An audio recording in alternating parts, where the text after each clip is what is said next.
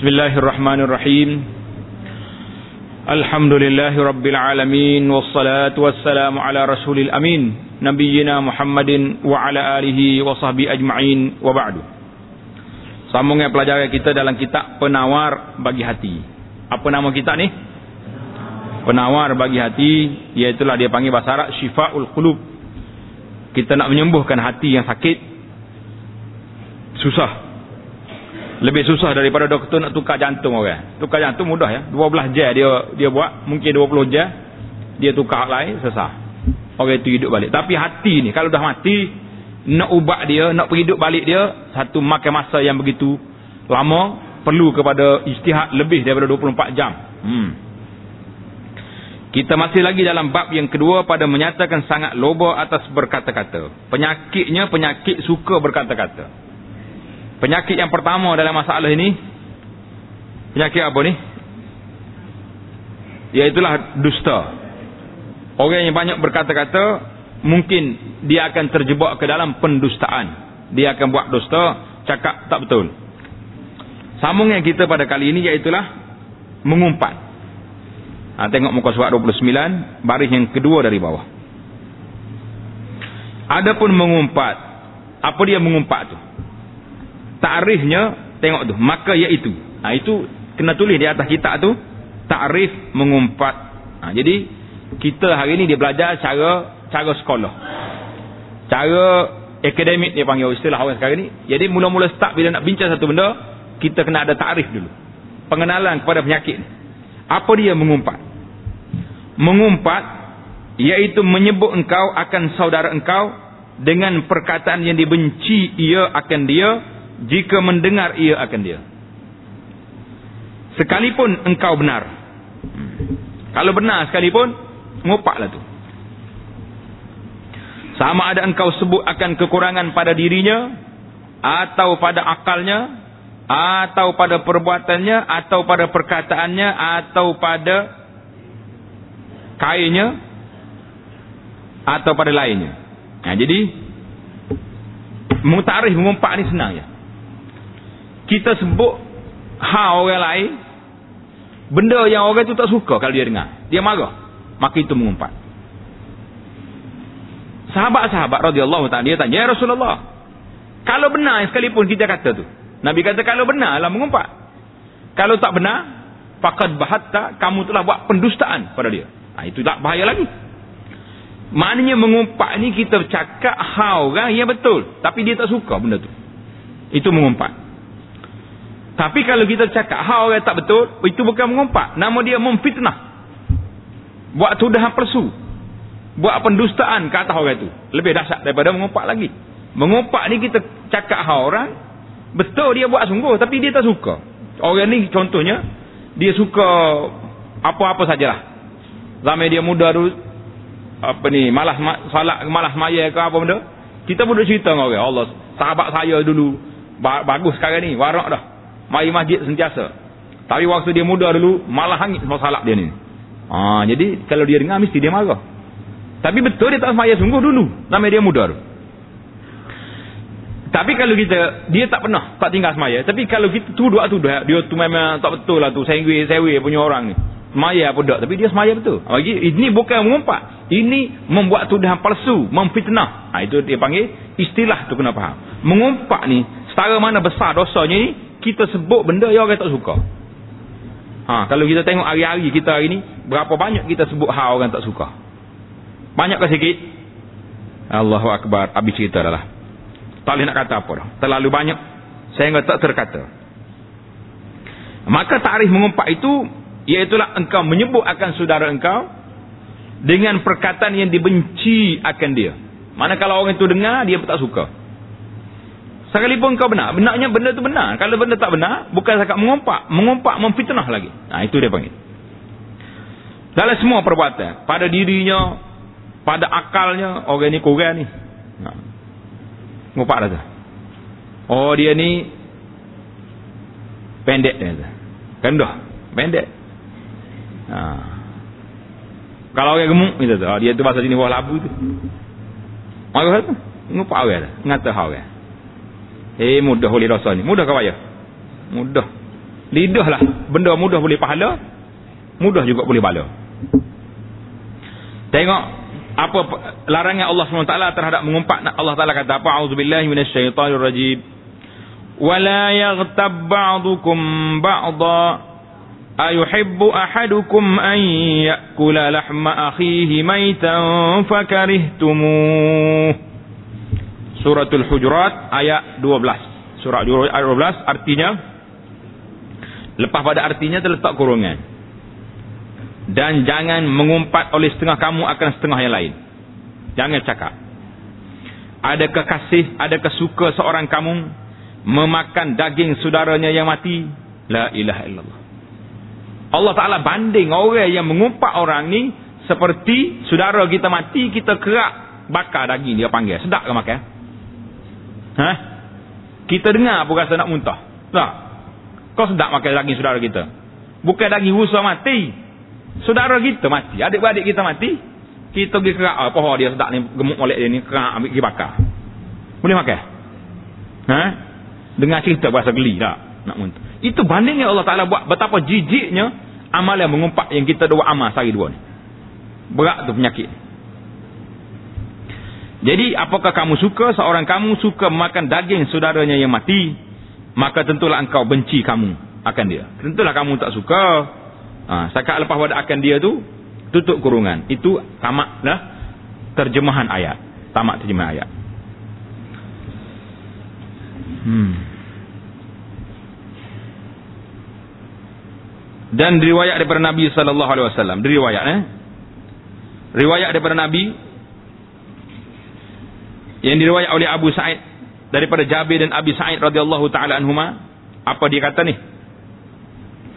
iyyakum wal ghibah iyyakum wal ghibata fa innal ghibata ashaddu minaz zina qila lahu kaifa qala innar rajula qad yazni wa yatub fayatubu Allahu alayhi wa inna sahibal ghibah la yughfaru lahu hatta yaghfira lahu sahibuhu ha ni berat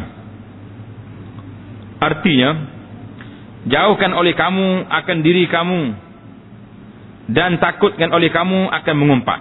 Jauhkan diri kamu dan takut kamu daripada perbuatan mengumpat. Kerana bahawasanya mengumpat itu lebih bersangatan jahat daripada zina. Mengumpat ni lebih dahsyat daripada zina. Kita orang mukmin, orang beriman yang duduk atas masjid atas surau ni. Bila sebut zina, semua rasa jijik. Rasa kotor, rasa keji, Rasa satu jenayah. Rasa tak rasa?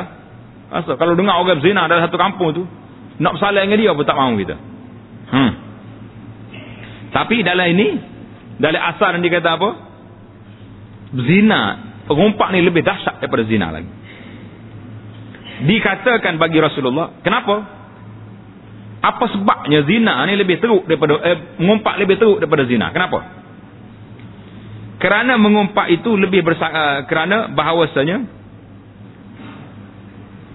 kerana apa mengumpat itu lebih bersangat daripada zina jawabnya bahawasanya seorang laki-laki itu terkadang berzina wal iyazubillah dan taubat dia maka Allah menerima akan taubatnya orang zina bila dia taubat Tuhan terima taubat dan bahawasanya orang yang mengumpat itu Tiada diampuni baginya hingga mengampuni baginya oleh orang yang diumpaknya. Ah ha, berat ni. Sakatnya tu habislah terjemahan dia. Ini satu perbezaan yang besar yang menakutkan kita. Karena apa? Orang zina, jenayah zina. Mengikut undang-undang syariah, satu jenayah, satu perbuatan dosa besar yang cukup jijik, yang cukup tak baik. Tapi orang mengumpak ni lagi dahsyat. Kenapa? Karena orang zina, bila dia taubat, Allah Ta'ala terima taubat. Orang yang mengumpat, bila dia taubat, dia kena pergi minta maaf dengan tuan dia dulu. Pergi jumpa dia, Assalamualaikum. Minta maaf lah, saya taubat dah. Taubat apa? Saya mengumpat awak banyak sangat. Berani ke kita nak pergi jumpa orang kita umpat, pas kita pergi cakap macam tu? Berani? Eh? Upah tak pergi wayak. Silap-silap parai terbaik atas kepala dah. Bahasa dia ni. Hijau mengupak aku ya. Ha, mari sebut eh. Apa jadi? Ini dia kata tengok sini apa yang dihurai oleh ulama di antaranya Al-Alusi rahimahullah dia kata apa dia kata yang paling besar sekali dosa ni asyirk syirik oh ni tak ada dah Tuhan tak ampun dosa orang syirik kemudian bunuh orang kemudian zina. Kemudian dalam, dalam sini dalam riwayat ini pula dia kata mengumpat tu lebih dosa daripada daripada zina. Baik. Kita nak faham macam mana dia dia kata apa? Asyaddiyatul al-ghibah. Zina apa ni? Mengumpat lebih dasar daripada zina ni bukanlah di atas kerana apa dia kata orang yang berzina bila dia taubat dia syaratnya syaratnya at-taubah al-batinah. Zina orang ini zina dia taubat sungguh. Pada Allah SWT taubat yang betul-betul. Dengan semua syarat-syarat taubatnya. Menyesalnya tak mau lagi kembali kepada maksiat dan semuanya. Serta masanya masa cukup masa yang sesuai untuk bertaubat. Nyawa belum sampai di halko matahari tak naik sebelah jatuh lagi. Maka dosa zina itu diampunkan bi khilafil ghibah berbeza dengan orang mengumpat kerana mengumpat kalau orang itu taubat dengan syarat-syaratnya sudah ada tetapi dia kena minta maaf lagi dengan tuan dia. Tuan kita mengumpat. Maka di sini kita nampak ribah itu asyaddu. Lebih dahsyat daripada zina dari sudut hadis ni kerana kerana mengumpat ni kena minta maaf dengan tuan hak diumpat. Enggak berapa ramai ada kita mengumpat orang ni. La ilaha illallah Muhammadur Rasulullah sallallahu alaihi wasallam. Berat atau berat? Ha? Jadi kalaulah mengumpat lebih dahsyat daripada zina dari sudut nak bertaubatnya maka kita cubalah bertaubatlah kepada Allah SWT yang sebanyak-banyaknya kita cuba tinggalkan perbuatan yang mungkar ini cuma hadis ini ia kumal ghibah ni Kata Imam Suyuti dalam Jami' As-Saghir dia kata hadis ini diriwayat oleh Ibnu Abi Dunya fi Zammil Ghibah wa Abu Syekh fi Taubih daripada Jabir wa Abi Sa'id. Ulama-ulama yang meneliti hadis dia kata apa? Hadisnya dhaif lemah hadis ini tidak kuat dari sudut sanaknya tapi bahayanya tinggi kalau kita nak tengok. Hmm. dan menilik oleh Nabi sallallahu alaihi wasallam apa makna menilik Nabi kita tengok. Itu mana menilik. Ke dalam api neraka pada malam Mi'raj. Nabi kita waktu Mi'raj naik ke langit. Dia pergi tengok neraka. Ha, ini, ini bermakna. Ulama mengatakan bahawa neraka itu sudah ada. Sudah wujud. Neraka sudah. Sudah ada. Tunggu nak campak orang-orang jahat dalam tu. Wal'ayazubillah.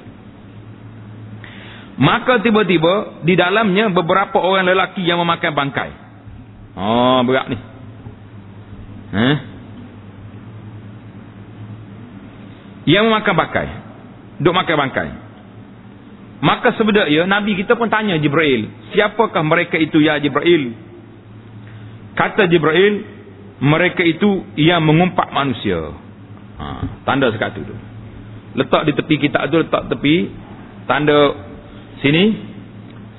Uh, satu hadis yang diriwayat oleh Imam Ahmad dan Abu Daud daripada Anas bin Malik kata Nabi sallallahu alaihi wasallam lamma urijabi bila Nabi kita Mi'raj Nabi kata marartu biqaumin lahum azfarum min nuhas.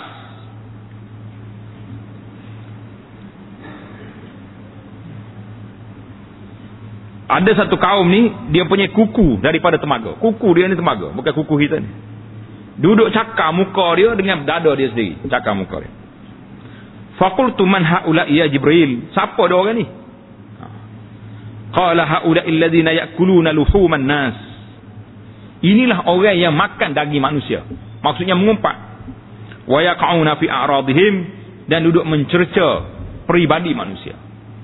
Ha, jadi orang ni, orang ada cerita orang ni, inilah balasannya Nabi kita tengok pada malam tu, duduk cakar muka, duduk koyok dada dia. Dengan kuku dia yang tajam daripada temaga. Jadi ada riwayat dalam kitab kita ni kata Nabi tengok orang makan bangkai. Riwayat Abu Daud dengan Ahmad ini Nabi kita tengok orang tu kuku duk cakar muka dia dengan cakar dada dia. Jadi bila Jibril tanya, eh, Nabi tanya Jibril, Jibril kata orang ni orang duk makan daging manusia, orang yang duk merata uh, apa ni kehormatan diri manusia. Jadi duk mengopak orang. Hmm. Ya Rabbi ya Karim Allah, Allah marhamna ya Rabb. Kita minta Allah Taala kepada kita supaya dapat mengunci mulut kita daripada bercakap hal hal orang. Kalau tidak berat kita. Dan ketahui olehmu, Ha, tulis kat tepi kita dia tulis hukum mengumpat. Dan ketahui olehmu. Ha, kena dia kena buat buat tanda sendiri hukum mengumpat. Sebabnya kitab kita ni dia tak ada tak ada tajuk tepi. Bahawasanya mengumpat itu haram dengan ijma' ulama. Mana sepakat ulama kata tak ada mengumpat halal. Melainkan pada enam tempat diharuskan padanya mengumpat. Ni tempat ni boleh kita bercakap hal orang. Bukan mengumpat lah ni sebenarnya. Mengadu masalah. Kalau orang ada ni perkara ni, dia tak panggil mengumpat. Yang pertama, orang yang mengadu kepada raja, kepada pemerintah, kepada khadi, kepada hakim, berkata ia mensianu, menzalim, ia akan daku.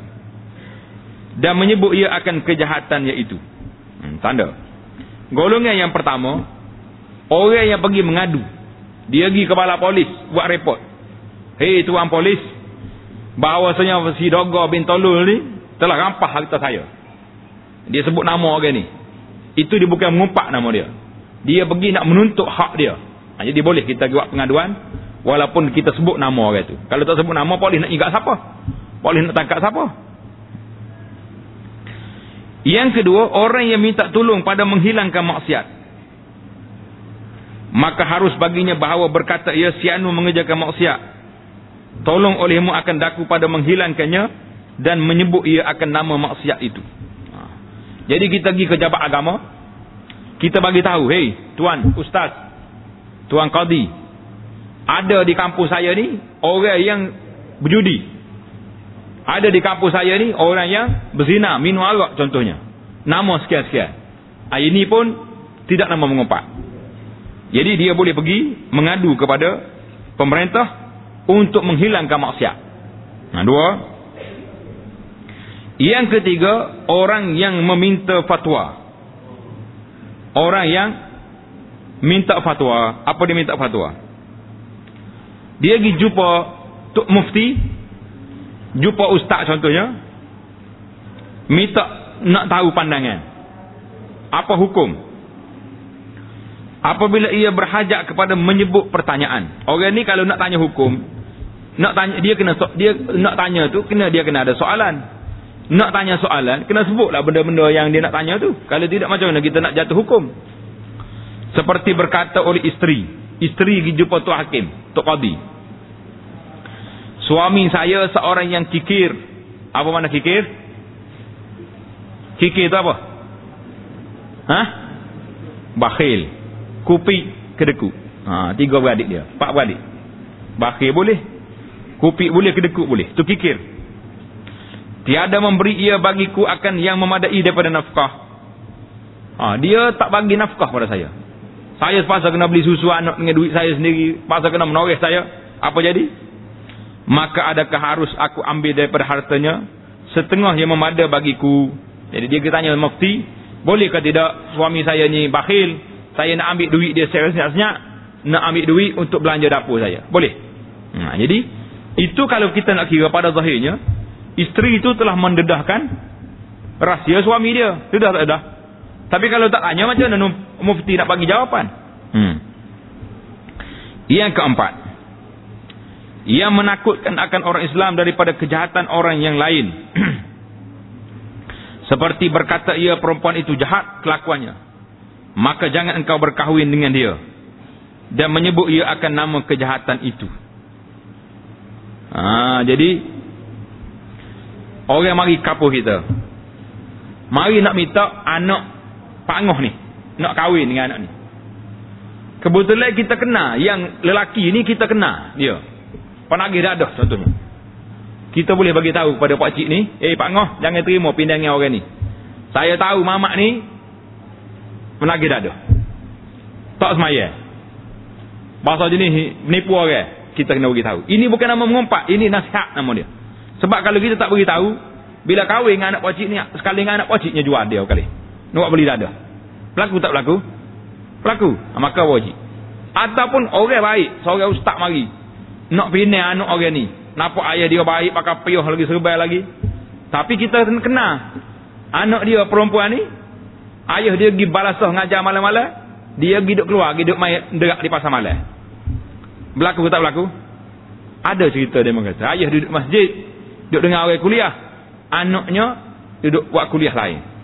Dalam lerak. Kita kena. Maka wajib kita kena beritahu kepada orang itu, ya budak yang kamu nak pindah semalam, ayah dia ya juhnya pakai serbai pakai piah. Anak dia tak maya tu. Anak dia duduk main bosnya ke bosnya apa ni. Segala bos ada belakang ni. Ha, jadi kita kena beritahu supaya orang ni tidak terkena kepada budak yang nakal, budak jahat. Ini juga tidak dinamakan mengumpat. Dan bahkan jangan rahsia. Setengah orang ni tak, dia rahsia. Bila kahwin baru beritahu. Oh, dah awak tak tanya saya? Kalau tanya saya bagi tahu. Beritahu dah awak tahu dah dia nyakit. Ha, ni masalah juga kita ni. Eh tak boleh bagi tahu, jaga tepi kaya orang. Okay. Jaga tepi kaya istilah orang Melayu ni karut dalam bab tepi kaya ni. Kita bukan nak jaga tepi kaya, nak jaga akhlak orang ni. Jaga tepi kaya itu cerita lain tak. Memang kita tak boleh konsep tepi kaya orang, okay. cabut kaya orang okay. itu susah pula kita tak. Hmm. Ha, yang kelima, bahawa ada seorang yang masyhur ia dengan nama yang ada padanya kecelaan seperti al-a'raj. Al-a'raj artinya orang capek, orang kaki kaki tempang. Ai, awak cari siapa tu? Cari panguh tu. Panguh mana tu? Hak kaki kecok tu. Memang terkenal lagi tu dia. Dia tu dia panggil tidak mengumpat sebab kalau tak cari dia ni orang tak kenal dia. Oh nak cari siapa dia? Cari orang tu. Oh, Hak mata kaitnya belah. Biasa lah gitu. Jadi tidak jadi pasal nak, nak untuk yang kena memang masyhur dia ni dengan dengan gelar gitu. Tak ada masalah.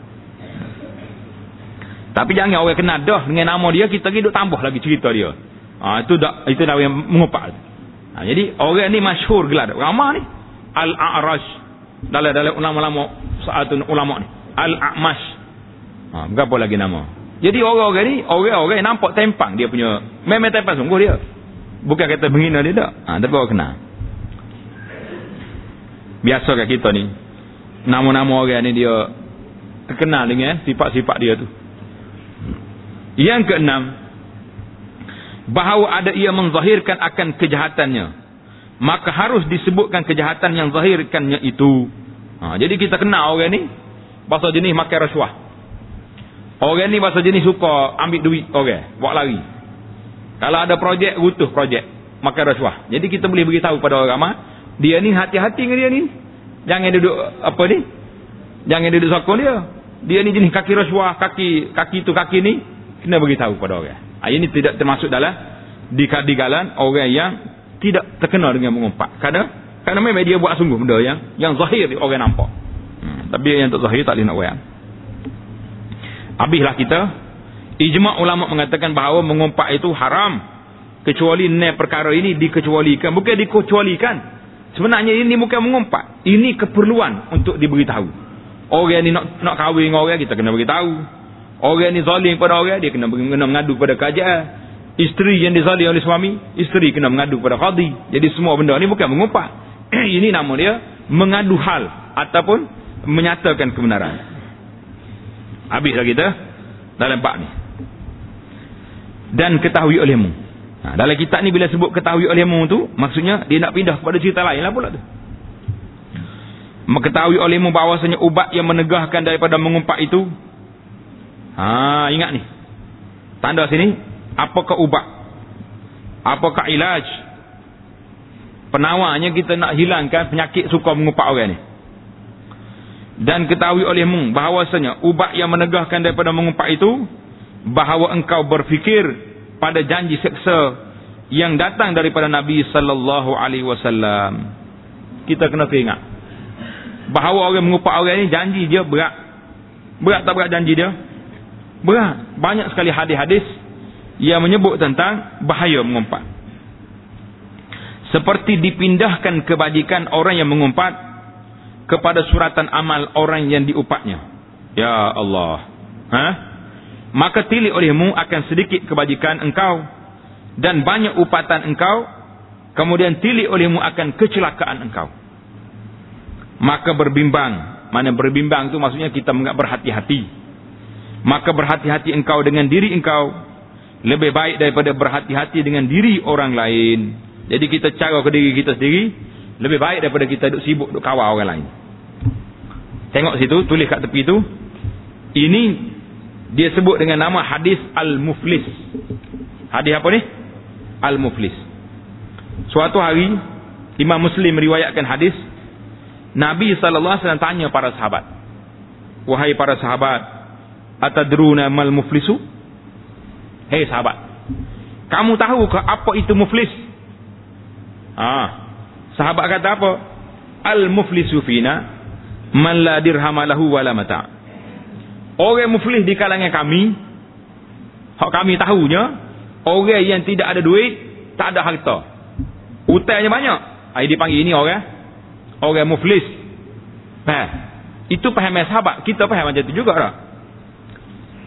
Kata Nabi sallallahu alaihi wasallam, "Innal muflisa min ummati." Orang muflis dari kalangan umat aku ni ya'ti yaumal qiyamati bi salatin wa siyamin wa zakatin. Dia bangkit hari kiamat esok, dia sudah salat.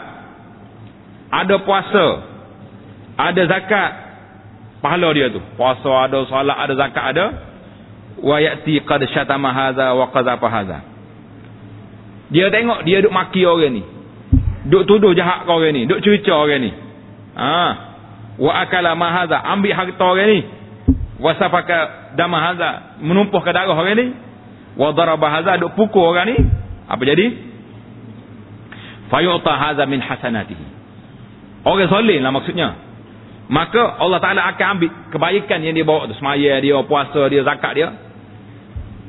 Dia beri kepada orang hak, hak kita ngopak dia tadi ambil beri dia ni fa'im faniyat hasanatuhu tak tak cukup pula dah kebajikan kita sikit orang yang kita kena kita umpak tu bama nak bagi tak boleh apa jadi ha ha ukhiza min khatayahum faturihat alaih la ilaha illallah Malaikat akan ambil dosa orang itu letak atas kepala kita. Ambil mu. Mu nak balak, nak bayar tak boleh. Tak ada. Muflis dah mu. Bankrupt dah ni. Maka, diambil dosa orang itu letak atas kepala orang mengumpat. Summa turiha binat. Kemudian dihumban ke dalam neraka. Berat tak berat hadis ni? Hadis ni kena tulis besar-besar. Suruh orang tulis dengan komputer cantik-cantik. Terjemahan hadis ni riwayat Muslim. Letak di bini kita. Kalau boleh letak di pintu rumah kita. Setiap kali nak keluar rumah, tengok dulu hadis muflis ni. Aku ni amalan banyak ke sikit? Eh? Ya sedap sangat bercakap hal orang ni. Amalan kita banyak ke sikit? Kalau rasa amalan kita sikit, nak bagi kau orang tak cukup air kemat, jangan bercakap hal orang. Jangan duduk bicara ha? Ha orang, jangan duduk mengumpat orang. Berhenti duduk di situ. Ha, ini dipanggil. Barulah kita termasuk di kalangan orang yang selamat. Hadis ni, hadis muflis ni, diriwayat oleh imam Muslim. Dan jika ada pada engkau dosa yang kecil. Jadi kalau kita dosa kecil banyak. Maka ketahui olehmu bahawasanya mudarat dosa kecil engkau atas diri engkau lebih banyak daripada mudarat dosa besar orang yang lain. Betul ke tak betul? Kita duk sibuk orang lain yang dosa besar. Kita cek diri kita sendiri. Aku ni dosa kecil banyak ni. Dosa besar tak ada. Maka kita selesai ke dosa kita ni lebih baik daripada kita duduk bicara orang lain. Hmm. Dan jika tiada ada pada engkau kecelakaan, kecelaan, maka ketahui olehmu bahawasanya jahil engkau dengan kecelakaan diri engkau itu adalah ia sebesar-besar segala kecelakaan. Kecelaan. Maaf. Jika tidak ada pada engkau kecelaan, kita tahu kita ni baik atau tak baik kita ni. Buat dosa atau tak dosa ni.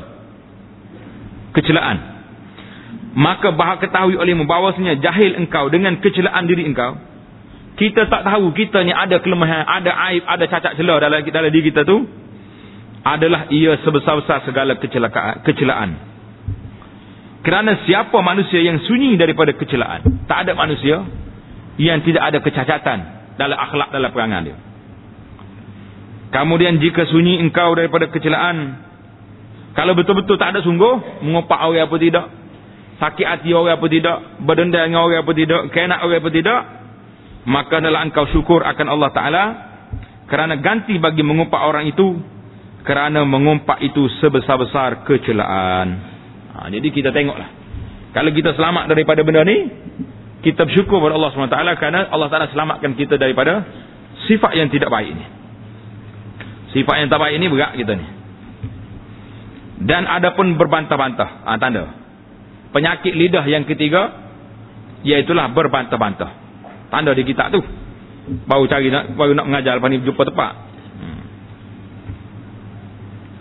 Jadi yang kedua tadi mengumpat, yang ketiga, yang ketiga apa? Berbantah-bantah. Orang suka berbantah. Suka berdebat. Sekarang ni orang suka berdebat. Nak tunjuk hero, nak tunjuk kuat. Nah. Dan ada pun berbantah-bantah. Apa dia berbantah-bantah ni? Tengok tarikh dia sikit. Maka iaitu mencela akan perkataan orang yang lain dengan menzahirkan kecederaan padanya. Sama ada cedera pada lafaznya atau pada maknanya. Jadi kita suka nak menjatuhkan orang. Eh dia tu tak pandai tu. Hujah dia tak betul. Ni hujah saya ni. Ha, itu dia panggil suka batas, suka duk belawai dengan orang. Hmm. Bermula yang membangkitkan atas berbantah-bantah itu dua perkara. Ha, tanda situ sebab orang suka berbantah ni ada apa? Ada dua sebab.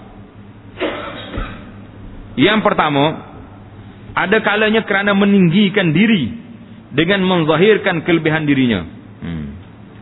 Yang pertama, orang suka berbantah ni sebab apa? Sebab dia nak menzahirkan nak dia pandai, orang lain bodoh. Ha ni orang suka bantah. Tak ada benda orang betul, salah belaka orang lain.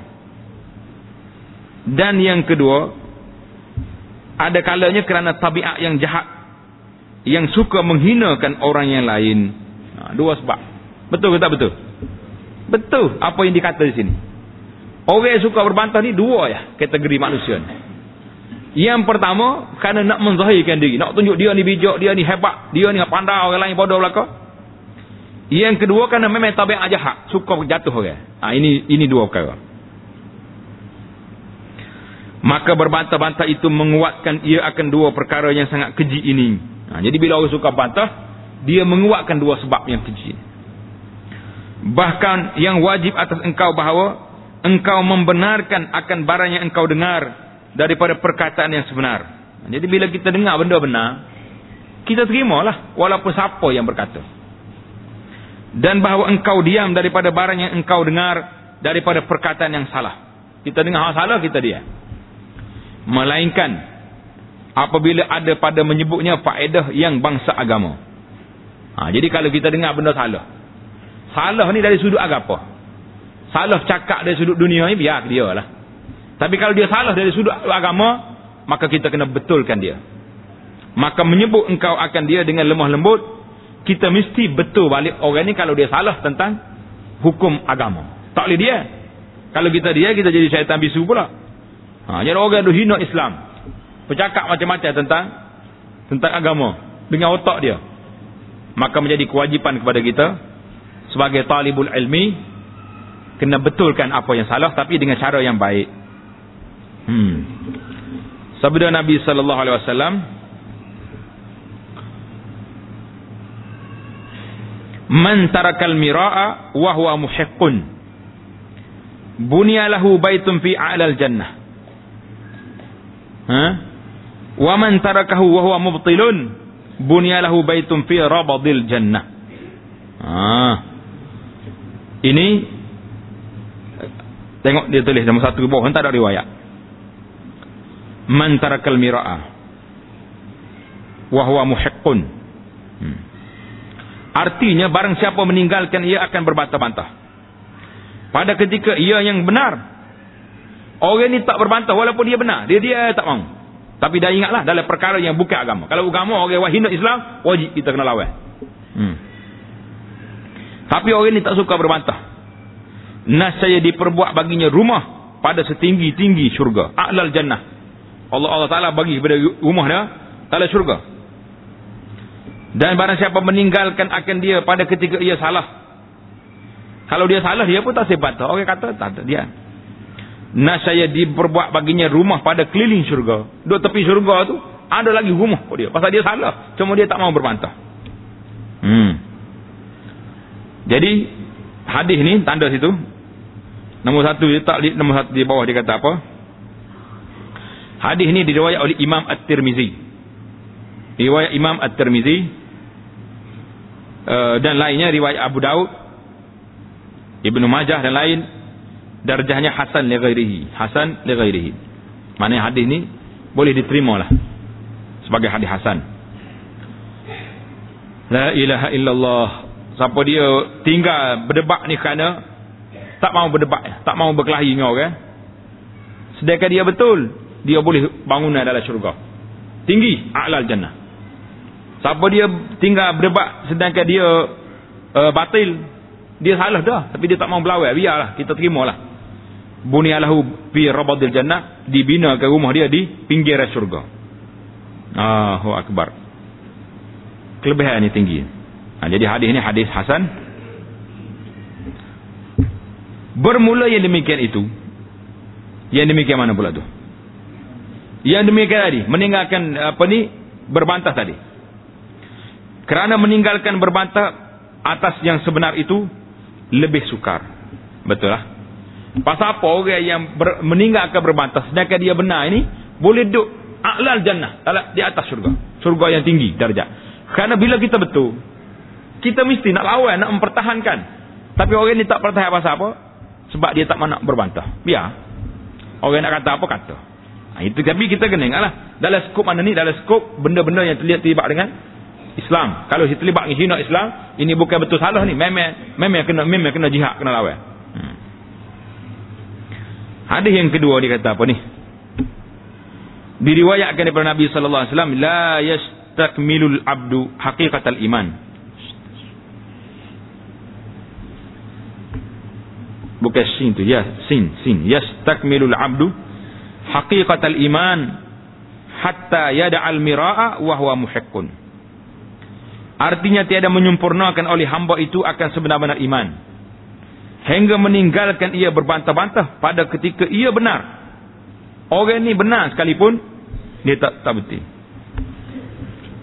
Hadis ini diriwayat oleh Imam Al-Baihaqi dalam kitabnya Syu'abil Iman. Al-Baihaqi meriwayat hadis ini dalam kitab Syu'abil Iman la yablughu 'abdun haqiqatal iman hatta yada'al mira' wa huwa muhiqqun. Hmm. Daripada Ali dan Abdullah bin Mas'ud. Jadi kalau tengok dalam riwayat Baihaqi ni riwayat yang pertama daripada Ali yang Abdullah bin Mas'ud ni qala. Jadi bukan kata Nabi, kata sahabat ni. Riwayat yang kedua daripada Baihaqi dalam Syu'abil Iman daripada Anas Malik katanya diangkat kepada Nabi sallallahu alaihi wasallam la yastakbilul abdu al-iman hatta yuhsina khuluq. Jadi sehingga dia baik perangai dia. Jadi baik perangai di antaranya inilah meninggalkan berbantah-bantah. Allahu akbar. Habis kita penyakit lidah kita suka berbantah. Yang keempat. Tanda yang keempat saja. Adapun melawak dan selora. Ah, dia guna istilah melawak. Melawak ni apa weh? Ha? Bergurau. Lawak jenaka. Itu mana melawak. Melawak. Tapi kalau orang Kelantan melawak tu maknanya belawak Kelantan ni. Belawak tu mana dusta. Bahasa luar ni melawak ni maksudnya buat nakal. Apa jadi orang buat nakal ni? Tengok sikit. Hmm. Adapun melawak dan seluruh, seluruh lah seluruh, seluruh tu. Maka berlebih-lebihan padanya membanyakkan ia akan tertawa-tawa dan mematikan ia akan hati dan menyebabkan ia akan dendam dan menghilangkan akan keadaan ditakuti. Ha, betul tak? Betul tak betul? Orang yang suka melawak, suka cakap nakal ni, lucu ni, itu kalau lucu, kalau lucah berat lagi. Setengah orang ni dia dua-dua sekali. Ustaz diri pun dalam ceramah tu cakap lucah. Duk cara ke benda-benda yang tak sepatutnya. Ha, jadi itu sebenarnya tak ada tidak baik. Jangan lucah. Lucu nakal-nakal sangat. Lebih-lebih sangat tak boleh. Sikit-sikit bolehlah untuk orang buat hilang ngatuk. Kalau tidak, kosong habis pula orang dengar tak? Ha. maka berlebih-lebihan padanya membanyakkan ia akan tertawa. Jadi berlebih sangat seluruh ni melawak ni berlebih sangat sebab kau orang duk ketawa siang malam. Tak ada keinsafan. Kita dengar orang ngajar pun tak insaf. Satu. Yang kedua mematikan ia akan hati. Hati kita jadi mati. Tak ingat ke mati. Pasal duk ingat duk cerita nakal. Hari ni jadi masalah kita sikit. Banyak ke banyak ke penceramah ni dia suka buat nakal. Dia panggil penceramah nakal lawak nakal ha. Kalau kita tanya orang orang kapuh orang dengar ceramah sedap kau ustaz ceramah? Oh sedap. Gapo dia dia kata nakal. Nak tengok nakal kita tengok lawak je nakal Ustaz ni nak ceramah, nak suruh orang pihak agama, nak suruh takut Tuhan, nak suruh ingat kemati. Dia kena main, gapo dia sedap ustaz ni ceramah? Nakal. Itu dia boleh royak. Jadi nakal tidak jadi tidak apa ni, tidak memberi faedah kepada kepada kepada pendengar. Yang ketiga dan menyebabkan ia akan dendam. Yang keempat dan menghilangkan akan keadaan ditakuti. Memang orang tak takut. Ustaz tak apa, tak ada masalah. Nyuak nak kata dulu gitu. Bila-bila jawab fatwa, suka. Ha, ha, ha, suka. Jadi tidak tak, tidak serius dalam membincangkan tentang hukum halal dan haram. Jadi kita bukan boleh macam tu. Nabi kita kadang-kadang merah muka dia dalam ketubah dia. Hmm, ada kalanya Nabi kita cakap, tengok tempat lah. Jangan duduk nakal tu kalu gitu. Sesungguhnya telah sabda Nabi sallallahu alaihi wasallam diriwayatkan daripada Nabi sallallahu alaihi wasallam. Tu diriwayat daripada Nabi sallallahu alaihi wasallam la tumari akhaka wa la tumazihhu. Wa la ta'idhu mau'idatan fatukhlifahu. Artinya jangan membantahi akan, saudaramu. Dan jangan engkau melawak bergurau dan berseluruh dengan dia lebih-lebih sangat tak boleh. Nah tengok nombor dua ni nombor tiga ni hadis ni. La tumari akhaka wa la tumazihu ni hadis ni diriwayat oleh Imam At-Tirmizi. Tanda situ hadis riwayat At-Tirmizi. Hmm. Kata Imam ah, kata Abu At-Tirmizi hadza hadisun hasanun gharib. Hmm. Kata di Kashful Khafa Al-Ajluni kata sanaknya dhaif. Ha, jadi kebanyakan ulama mengatakan hadis ini hadis dhaif. Hadis yang seterusnya dan sabda Nabi sallallahu alaihi wasallam. Ha, ini tanda hadis ni. Hadis ni boleh diterima ni innar rajula la yatakallamu bil kalimati yudhiku biha julasa'ahu fayahwi biha ab'ada minas suraya. Allahu akbar. Ini bahaya ni. Ini di antara penyakit yang bahaya. Kalau salah kena gayanya berat kita ni. Berat kata berat? Berat. Tengok hadis ni baca. Innar rajula la yatakallamu bil kalimati yudhiku biha julasa'ahu fayahwi biha ab'ada minas suraya. Riwayat lain kata ab'ada min ab'ada minas min suraya. Hmm. artinya bahawasanya seorang laki-laki sungguhnya berkata-kata ia dengan satu perkataan yang menjadikan ia dengan dia tertawa-tawa sekalian yang duduk sertanya kita buat cerita yang nyebabkan orang duduk suka pada kita. Apa jadi orang ini maka jatuh ia dengan sebabnya lebih jauh daripada bintang. Hmm, bintang ketika nama Suraya nama bintang jadi orang ni lebih jauh daripada bintang Suraya. Jauh daripada rahmat Allah SWT ni. Ha, tanda situ letak bintang ketika tu bintang Suraya tu. Hadis ini hadis ini rajulani riwayat Imam Ahmad. Riwayat Imam Ahmad dalam musnad kata muhakkik dia Hasan li ghairihi. Jadi hadis Hasan Al-Iraqi kata sanaknya Hasan. Jadi hadis ni hadis hadis Hasan. Hadis uh, siapa dia ketawa kau orang ni jadi oh, dia akan dicampur jauh daripada Suraya, daripada bintang yang atas. Eh berat-berat belakang penyakit kita ni. Kau tahu berat? Berat belakang tu. Hmm. Ketahui olehmu bahawasanya sedikit daripada melawak ha, melawak tu mana berseluruh sikit buat nakal sikit-sikit dengan perkataan atau perbuatan pada setengah masa tiada dilarang akan dia bahkan adalah ia harus istimewanya lebih-lebih lagi serta kanak-kanak dan perempuan ha, perempuan itu maksudnya dengan isteri lah jangan hidup main perempuan pasal malam jangan Ha, lama jumpa orang tina kau duk main gelak ketawa ya. Dah itu salah. Isteri tu, perempuan itu maksudnya isteri dia. Kerana membaikkan akan hati mereka itu. Ha, nak suruh isteri itu suka ke suami. Ni enggak balik macam kembali Zabaniah. Muka bercetung masa. Apa semuanya tu lelaki ni. Hei, bini tengok pun takut. Hmm. Ni orang lain sengih tak ada jumpa lagi. Hmm.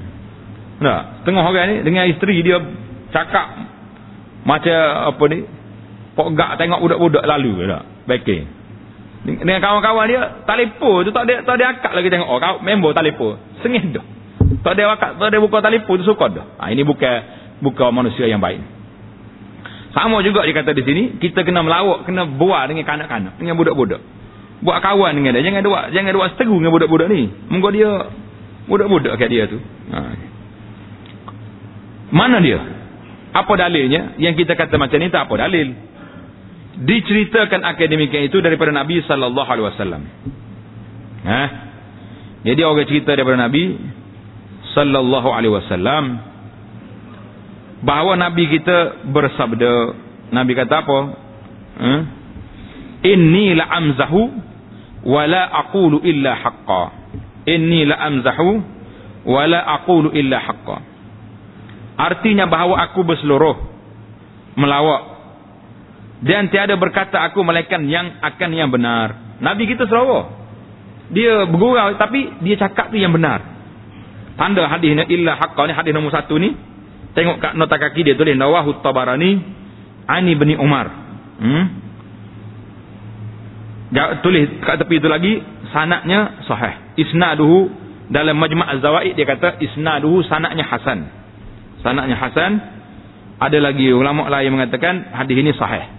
Ha, jadi dengan jalan dengan jalur yang lain, hadis yang Nabi kata la inni la amzahu wa la aqulu illa haqqa, hadis itu hasan ataupun hadis sahih. Boleh terima pakai. Dan bersabda ia bagi seorang perempuan yang tua. Aha, ini berat cerita ni. Cerita orang perempuan tua ni. Seorang perempuan Al-Imam uh, Abu Daud eh, cerita kepada kita. Tak, Al-Imam At-Tirmizi cerita hadis ini daripada uh, Al Hasan Hasannya Hasan Basri. Dia kata apa? Satu hari orang perempuan tua mari jumpa Nabi sallallahu alaihi wasallam. Dia kata ya Rasulullah ud'u Allah an yudkhilanil jannah. Ya Rasulullah minta doa dengan Allah Taala biar saya ni masuk syurga. Orang perempuan tua dah dia. Faqala ya umma fulan eh makcik Innal jannata la tadkhulha al-ajuz. Syurga ni orang tua tak masuk syurga. Ha. Orang tua ni penimpala pawalat tabki teriak lalu dia pun eh. Patut saya nak pergi mana ya Rasulullah? Ha. Sedih dia. Nak pergi mana saya ni kalau orang tua tak masuk syurga? Nabi kata akhbiruha. Hei. Royak mula kamu cik bagi tahu kat dia. Oh dia tak akan masuk syurga dengan dengan tua dia tu. Sebabnya Allah Taala dia Allah Taala telah berfirman dalam Quran inna ansha'nahunna insya'a faj'alnahunna abkara uruban atraba. Dalam syurga saya esok orang tua orang kecuk ni. Hak gigi tak ada putus habuk dah ni. Gaunya pala ya tak cabut dah ni. Apa jadi? Dia akan jadi muda semula. Uruban apa ni? Faj'alnahunna abkara darah semula muda balik comel semula.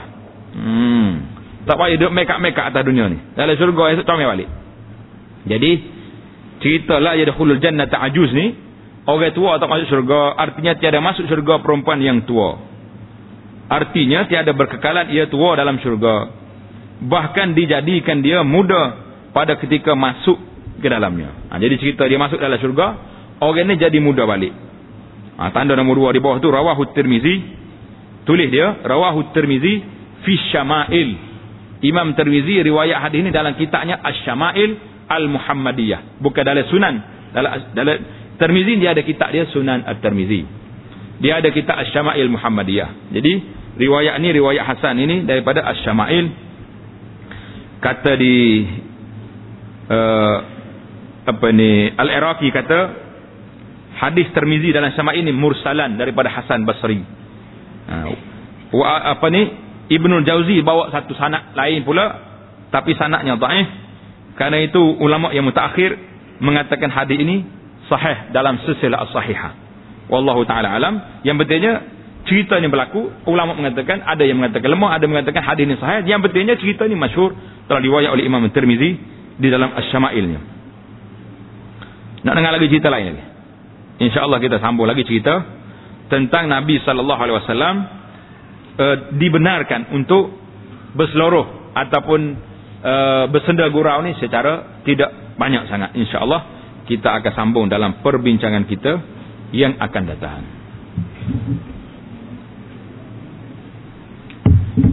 Subhanakallahumma bihamdika asyhadu an la ilaha illa anta astaghfiruka wa atubu ilaik. Subhanakallahumma bihamdika asyhadu an la ilaha illa anta astaghfiruka wa atubu ilaik. Wa sallallahu ala nabiyyina Muhammadin wa ala alihi wa sahbihi ajma'in. Alhamdulillahirabbil alamin.